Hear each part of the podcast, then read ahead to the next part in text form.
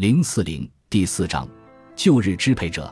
阿纳萨兹人和他们的邻居沙漠农民。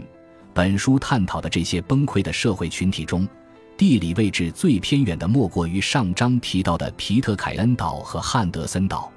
对美国人而言，离家园最近的则要数查科文化国家历史公园里的阿纳萨兹遗址和梅萨维德国家公园。前者位于美国西南部新墨西哥州五十七号高速公路边上，后者靠近六百六十六号高速公路。它们距离我在洛杉矶的家不到六百英里。就像下一章将会论及的玛雅遗址一样，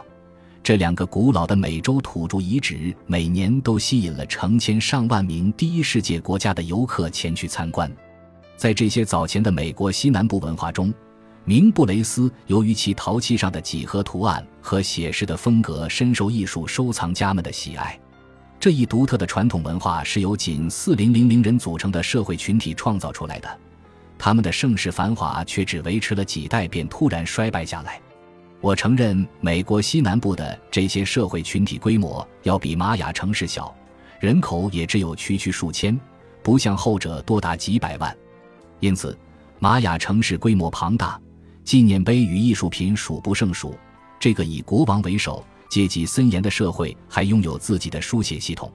但阿纳萨兹人用石头建造了北美最大最高的建筑物。一直到十九世纪八十年代，才被芝加哥的钢筋摩天大楼所超越。尽管阿纳萨兹人没有书写系统，不像玛雅人有铭文可以考证具体的年份，但我们还是能通过美国西南部的建筑来断年，且误差只在一年以内。考古学家们因此能够在相对精确的时间范围内去了解社会群体的历史，这在复活节岛、皮特凯恩岛和汉德森岛很难实现。在美国西南部，我们面对的不仅仅是一种文化和消亡，而是整个系列。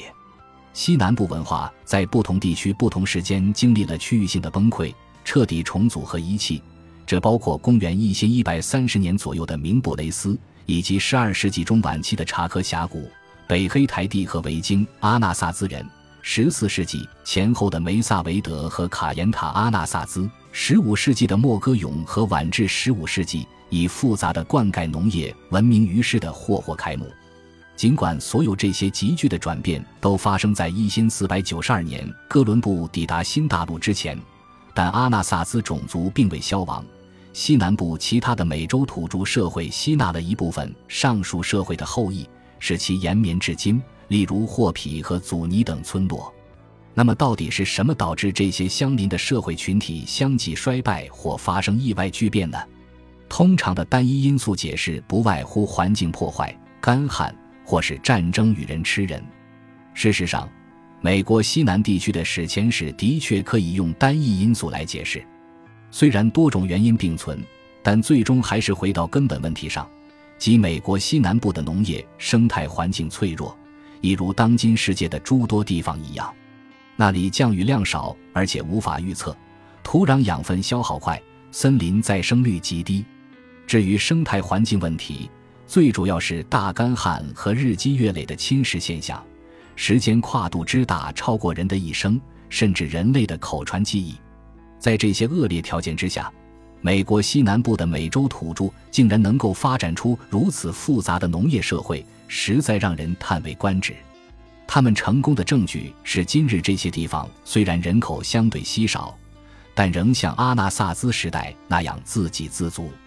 当我驾车经过那些散落在沙漠中的古老的阿纳萨兹石头房子、水坝和灌溉系统，偶尔在旷野处零星看到几栋有人居住的房子，这对我是一次感动而难忘的经历。阿纳萨兹和西南部其他社会群体的消亡，不仅是一个吸引人的故事，更点明本书的宗旨，阐述了生态环境与气候变更如何交叉产生影响，